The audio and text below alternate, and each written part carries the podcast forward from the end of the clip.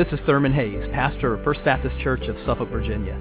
We want to welcome you to this message from our services at First Baptist. We're a congregation that is seeking to touch lives through the life changing power of the gospel. I pray that you'll encounter Christ in his power and love even now as you listen. Open your Bibles this morning to the Gospel of Mark, Mark chapter 11.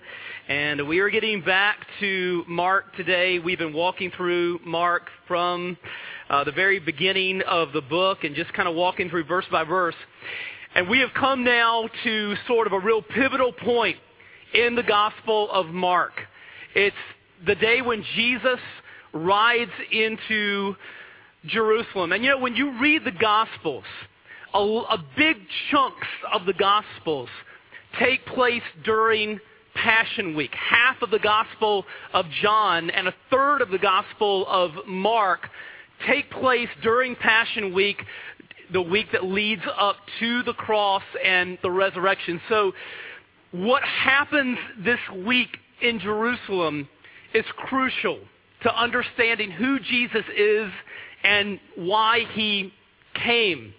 And so today, and for the remainder of our study in Mark, we are going to be in the city of, of Jerusalem with Jesus. And today, he enters the city. And so we're talking about welcoming the king. So let's look at verses 1 through 11 of chapter 11. The Bible says now when they drew near to Jerusalem, to Bethphage and Bethany at the Mount of Olives, Jesus sent two of his disciples and said to them, Go into the village in front of you and immediately as you enter it, you will find a colt tied on which no one has ever sat. Untie it and bring it. If anyone says to you, Why are you doing this? say, The Lord has need of it, and will send it back here immediately. And they went away and found a colt tied at the door outside in the street, and they untied it. And some of those standing there said to them, What are you doing untying the colt? And they told them what Jesus had said, and they let them go. And they brought the colt to Jesus and threw their cloaks on it, and he sat on it. And many spread their cloaks on the road, and others spread leafy branches that they had cut from the fields. And those who went before and those who followed were shouting, Hosanna! Blessed is he who comes in the name of the Lord. Blessed is the coming kingdom of our father David. Hosanna in the highest. And he entered Jerusalem and went into the temple. And when he had looked around at everything as it was already late, he went out to Bethany with the twelve. Let's pray together. Father, we, we pray that as we approach this text and we see the day when Jesus rode into Jerusalem as king, we pray that we would welcome him as our king with all that that means, all that that entails. And we pray that you would help us to see what that means afresh and anew over the next few minutes. We ask it in his name. Amen. In 49 BC, when Julius Caesar crossed the Rubicon River in northern Italy with his troops, he knew what that meant. He, he knew that he was leading his troops past, beyond the point of no return. And he knew that war was going to be inevitable. And it's said that as Julius Caesar's troops were, were crossing the, the shallow waters of the Rubicon, that he, he uttered a, a Latin phrase, Alea iacta est, the die is cast. And as Jesus enters the city of Jerusalem, it's that kind of moment. It's really the moment where all of Mark has been pointed to to this point. One of Mark's favorite phrases is on the way. And we've been seeing that for several chapters now that Jesus and his disciples were on the way. On the way to where? On the way to Jerusalem. It's all been leading to this moment. When we were last in Mark, before we broke for our, our Christmas series, at the end of chapter 10, Jesus was in Jericho, and you remember he, he healed the, uh, the, the, the, blind man there in, in, in Jericho. And then he took the Jericho road to Jerusalem. It's the same road that pilgrims today take. If you visit Israel, you're very likely to take this, this same road, and, and it goes straight uphill. Jer- Jericho is 800 feet below sea level. Jerusalem is about 3,000 feet above sea level, and so you're going straight uphill. And when you get to Jerusalem, you're going to be on top of the Mount of Olives and you're going to be looking down at Jerusalem from the east. And I don't care how many times you've done this, it never gets old. It's just exhilarating as you, you look down from the top of the Mount of Olives at the city of Jerusalem.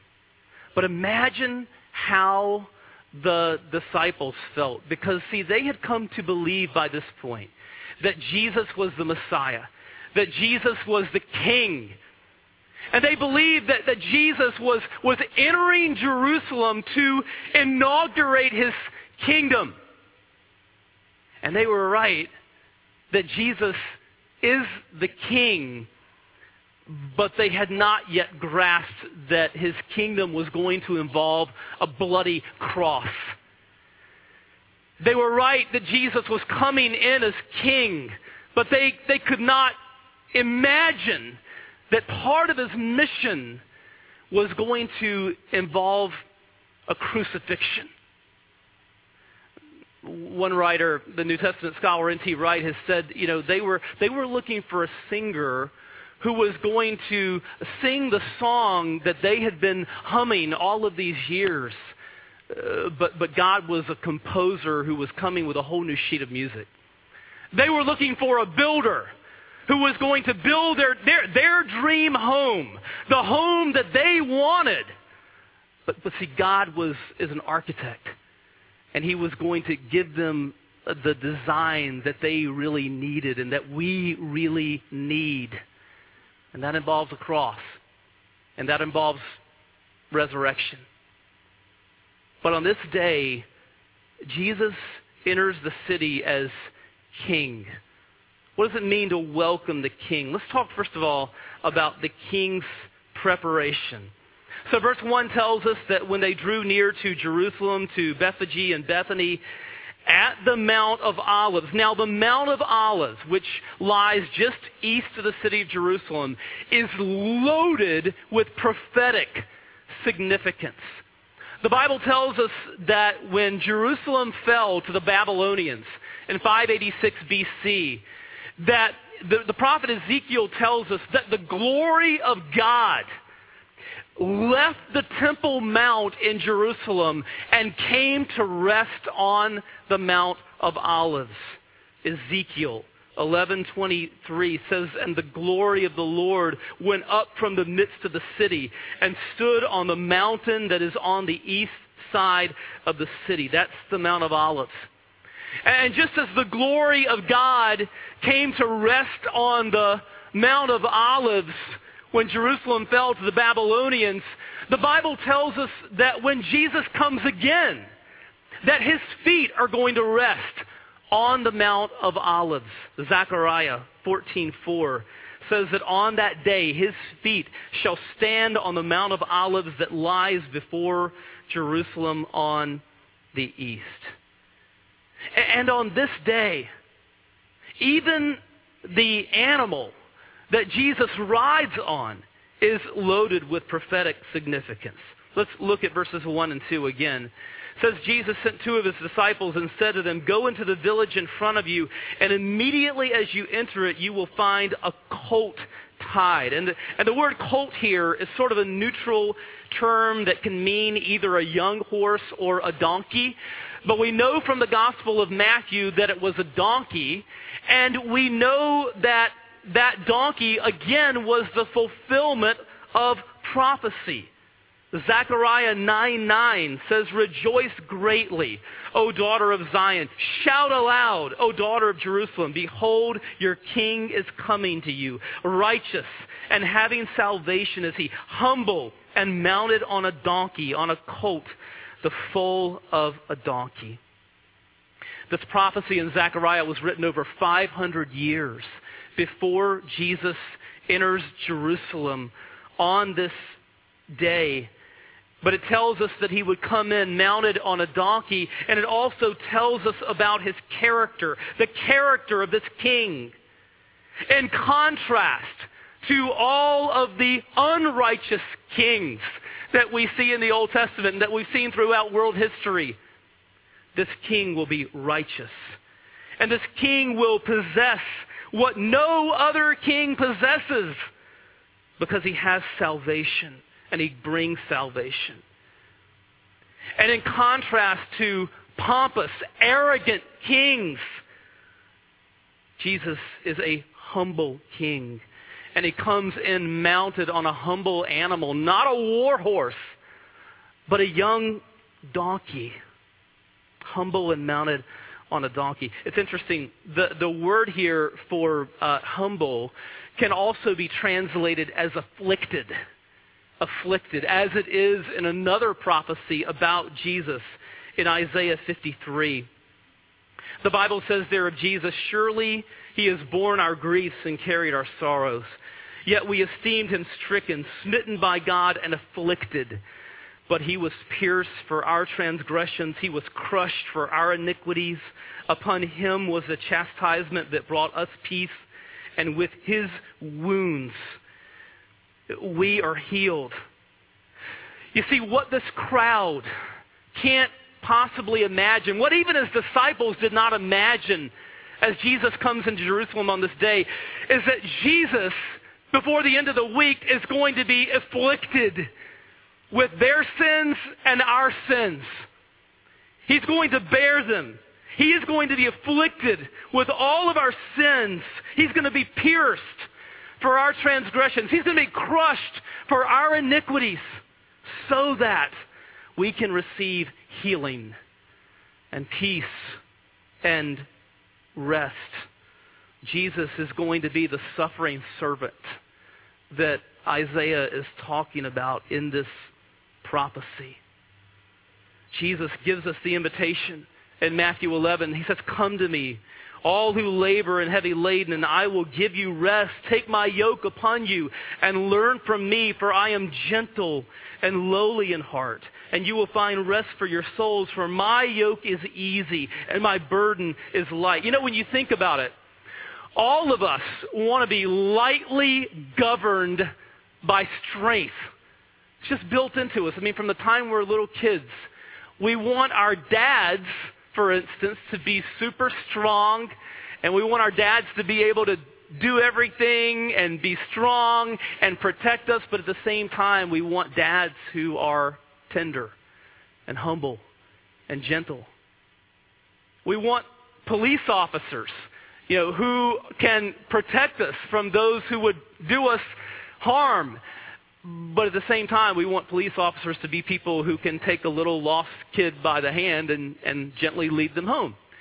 You know, we want our military to be strong, super strong, to secure uh, peace. But we don't want that strength turned in on us. We want to be lightly governed by strength. We want, we want, we want to be governed by strength, but we want that strength to be strong enough to be gentle. And the reason that we want that is because that's exactly how God governs us. You know, one day, one day Jesus is coming again, and he's going to rule and reign as king. Every uh, peace, peace is going to reign at that point in our broken world. Everything that's broken is going to be fixed. And look at what he's look at his government. Isaiah 9 and, and, and, verse 6 says, For to us a child is born, to us a son is given, and the government shall be upon his shoulder. And his name shall be called Wonderful Counselor, Mighty God, Everlasting Father, Prince of Peace. One day Jesus is coming again to rule and to reign as king. And earthly kings and kingdoms will all pass away. Jesus is going to reign as king. The government's going to be on his shoulder. And, he comes bringing peace. He comes bringing rest. But right here, right now, you can put your life under the reign of this king. The king's preparation. Second, we, we see the king's entry. What happens as Jesus enters the city? Verse 8 says, Many spread their cloaks on the road, and others spread leafy branches that they had cut from the fields.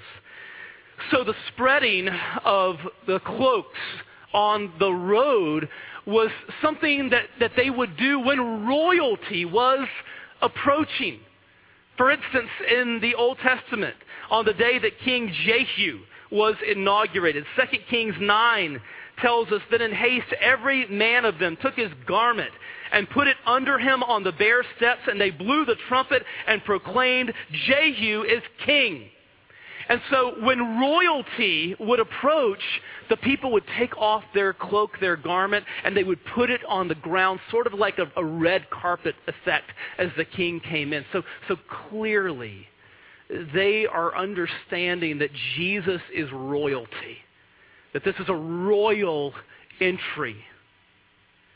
And in a similar way, they would cut branches, usually palm branches, and some of them would, would put them down. Others would take them and, and, and, and wave them. 200 years before, when Judas Maccabeus came into Jerusalem after defeating the Syrian king Antiochus Epiphanes, the people had done the same thing. They had waved palm branches as royalty came near. And Judas Maccabeus established a dynasty that would last for a hundred years, but he was gone. And Jehu was gone. These kings were gone. But this king is coming into Jerusalem to establish a kingdom that will last forever. Look at verses 9 and 10. It says, Those who went before and those who followed were shouting, Hosanna! Blessed is he who comes in the name of the Lord. Blessed is the coming kingdom of our father David. They are identifying Jesus as the fulfillment of the Davidic covenant, the promise that God had made to David, that one of his descendants would sit on the throne and be the Messiah. Let's look at that Davidic covenant in 2 Samuel 7. God there says to David, uh, When your days are fulfilled and you lie down with your fathers, I will raise up your offspring after you who shall come from your body, and I will establish his kingdom. He shall build a house for my name, and I will establish the throne of his kingdom forever. Again, 2 Samuel 7:16. And your house and your kingdom shall be made sure forever before me. Your throne shall be established forever. Now, the immediate fulfillment of that promise was in David's son Solomon. But the ultimate fulfillment of that Davidic covenant cannot be Solomon. He's talking here about a forever king, a forever kingdom. That's the Messiah. That's Jesus. Jesus is the Davidic Messiah coming to, to, to, to reign. And, you know, when we were looking at the Gospel of Luke uh, in preparation for Christmas, um, in December, we saw how careful Luke was to, to show this Davidic connection to Jesus. You remember in, in Luke chapter 1, we saw it there in the sixth month, the angel Gabriel was sent from God to a city of Galilee named Nazareth to a virgin betrothed to a man whose name was Joseph of the house of David. And then in Luke 2, and Joseph also went up from Galilee, from the town of Nazareth to Judea, to the city of David, which is called Bethlehem, because he was of the house and lineage of David. And so Jesus is going to be born in Bethlehem, in the city of David. He comes from the lineage of David. And so the people are crying out here in verse 10 Blessed is the coming kingdom of our father David. Jesus is the Messiah coming from the house of David. That they had right. but see, they, they wanted Jesus to conform to their expectation of what the Messiah should be and do. And their expectation was, was loaded with uh, their own dream, not God's dream. See, it was their dream that the Messiah was going to come into Jerusalem and kick out their the Romans and establish uh, sort of a, a political kingdom and restore Israel's national glory. Their dream did not involve a bloody cross where Jesus was going to be nailed to a Roman cross. That, that is not a part of their plan. And see, they, they want the Messiah to, to, to, to, fit into their idea of who he should, should be. They wanted him to sort of safely fit into the, the contours of Messiahship that they had created in their own minds. But Jesus is not safe. you know, it's appropriate in, in C.S. Lewis's Chronicles of Narnia that, that he has the, the Aslan, the lion, to represent Jesus. Revelation tells us that he is the lion of the tribe of Judah. And a lion is notoriously untamable. It's not a domesticated pet. And in one famous passage from the, the Lion, the Witch, and the Wardrobe, in, a conversation between Mr. Beaver and, and Susan, the statement is made Aslan is a lion, the lion, the great lion. Oh, said Susan, is he quite safe? Safe, said Mr. Beaver. Who said anything about safe? Of course he isn't safe, but he's good. He's the king. And you see, the pe- people in our culture today are no different than the people in Jerusalem that day. We want a God who will safely fit into who we want him to be. People in our culture want they want they want a God who is going to be there for them when they get into trouble, when they're in crisis. But not a God who's going to be king, who's going to insist on running every aspect of their lives. You know, people in our culture want a God who is going to help them fulfill their dreams. Their dreams. Our dreams. Not necessarily us fitting into his dream. And we betray this sometimes even in the language that we use in our culture. Sometimes people will say, well, you know what? Well, Jesus is a big part of my life. Jesus isn't interested in being a big part of your life. Jesus isn't interested in having a role in your play, even if it's a big role. He gets to direct the play. And you know what? Life and eternity work out a whole lot better when we let Jesus call the shots. When we let Jesus direct the play. When we let Jesus be king. Let's look thirdly at the king's tears. The king's tears. The Gospel of, of, of Luke tells us that at this moment, as the people are rejoicing that Jesus is weeping. And Luke tells us why he was weeping. Luke 19 and verses 41 and following, it says, And when he drew near and saw the city, he wept over it, saying, Would that you, even you, had known on this day the things that make for peace but now they are hidden from your eyes, for the days will come upon you when your enemies will set up a barricade around you and surround you and hem you in on every side and tear you down to the ground, you and your children within you, and they will not leave one stone upon another in you because you did not know the time of your visitation.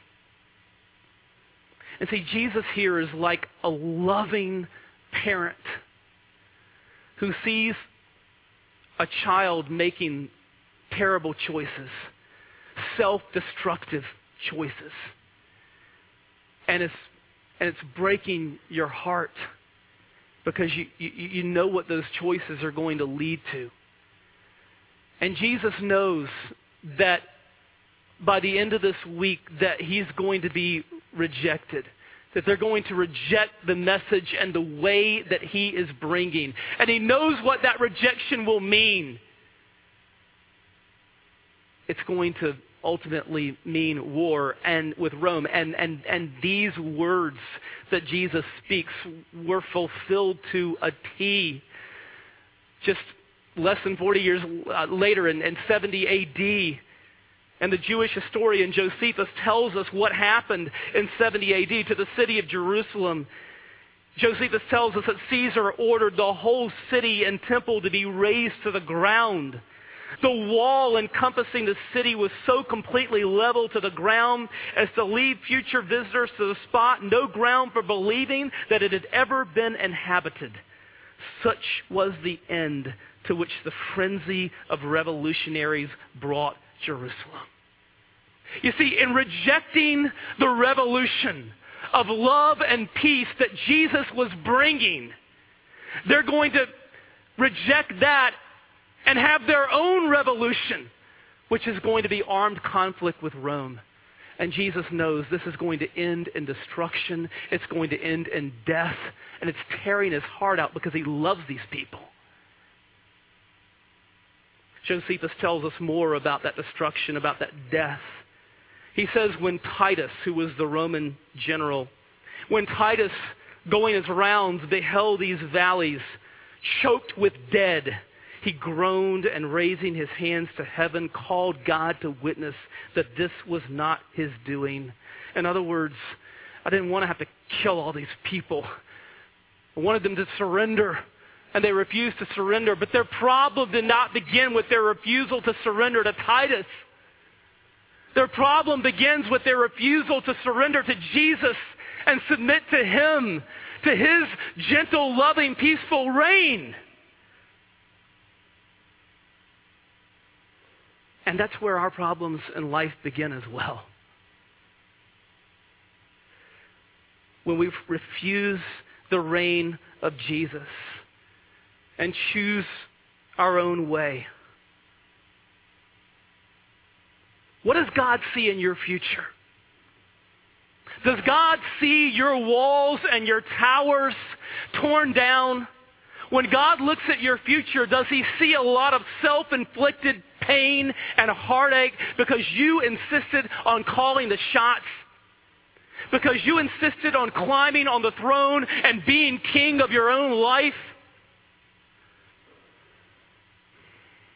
When God looks at your future, does he see an eternal separation from the king because you refuse to bow the knee and accept Christ as your king?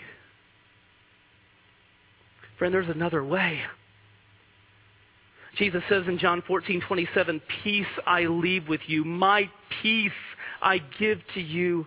Not as the world gives do I give to you. Let not your hearts be troubled, neither let them be afraid we can receive the peace. Peace with God that Jesus offers, and that only He offers because only He took the sins upon Himself that separate us from a holy God who hates sin. Only Jesus can give us this peace with God. Only a relationship with Christ can give us the peace of God, which passes all understanding. But that begins with, with putting our lives under the reign of the Prince of Peace. Here, verse 11 is tantalizing. Mark says that, and he entered Jerusalem and went into the temple. And when he had looked around at everything, as it was already late, he went out to Bethany with the twelve. Mark is uh, really masterful here uh, in his writings, as we've seen many times in this gospel. And and here in verse 11, it's kind of like a it's kind of like a, a movie where it's setting it's setting things up for the sequel. and it's just sort of masterfully leaving you hanging in anticipation of what's going to happen next.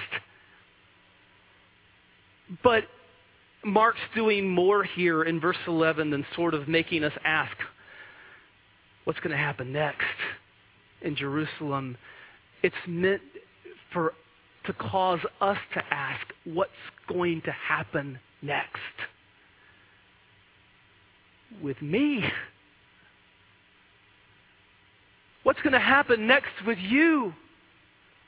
What are you going to do with this king? Let's pray.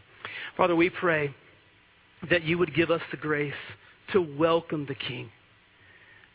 To welcome him not in sort of uh, the king that fits our own description, our own plan, our own dream.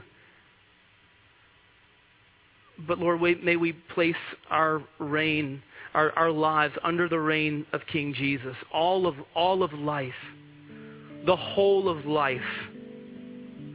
Give us the grace to, to place our lives under, under the reign of the Prince of Peace, the only one who can bring peace, the only one who can bring rest, the only one who possesses and can bring salvation to us. Forgive us for the times when we try to try to call the shots Help us to let go of the controls and let Jesus reign in every area.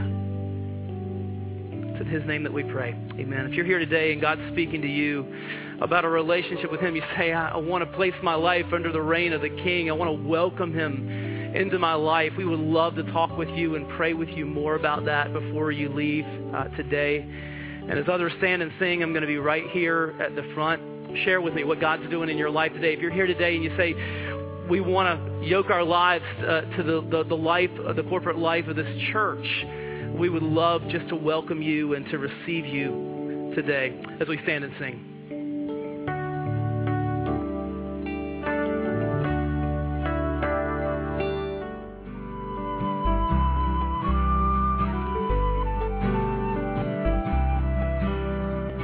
Hope you've been blessed by this message. Christ is the answer for every need, now and for all eternity. As someone once said, Jesus plus nothing equals everything, and everything minus Jesus equals nothing. Have you trusted in Jesus as your Savior? If not, why not now? His arms are open wide to receive you. It may help to pray a prayer like this Father, I know that you are holy and that I have sinned and fallen short of your glory. I know that you are a righteous God who must punish sin, but I believe that your Son Jesus took my punishment for me, died in my place, and rose from the dead so that I could have eternal life. Right now, I turn to Jesus and trust in his finished work for me. In his name I pray. Amen. You know, the Bible says this in John 1.12. To all who did receive him, who believed in his name, he gave the right to become children of God. And that means that if you've received Christ, God has adopted you as His beloved child, His very own son or daughter. Just imagine. Almighty God, the Lord of this universe, the one who possesses all authority in heaven and earth, is now your loving Father, and you are His child. You say, I love Him. How can I honor God with the rest of my life? Well, when you love someone, you want to spend time with them. We get to know God through His Word, through prayer, and through His people. I would encourage you to pick up a copy of the Bible and begin to read it. Begin to pour out your heart to Him in prayer. And find a church family where the Bible is preached, where Christ is exalted, and where His love is flowing. If you're local, I want to invite you to the church I pastor, First Baptist Church of Suffolk, Virginia. I'd love to meet you and help you in your Christian journey. I would love to connect you to some other people who love the Lord and who would love you to Come to one of our services. Be sure to speak to me before or after the service. Maybe you live outside our area. I'd love for you to write me. My email is pastor at fbcsuffolk.org. Tell me what God is doing in your life. If you have spiritual questions I can help you with, please let me know. We're on this journey together.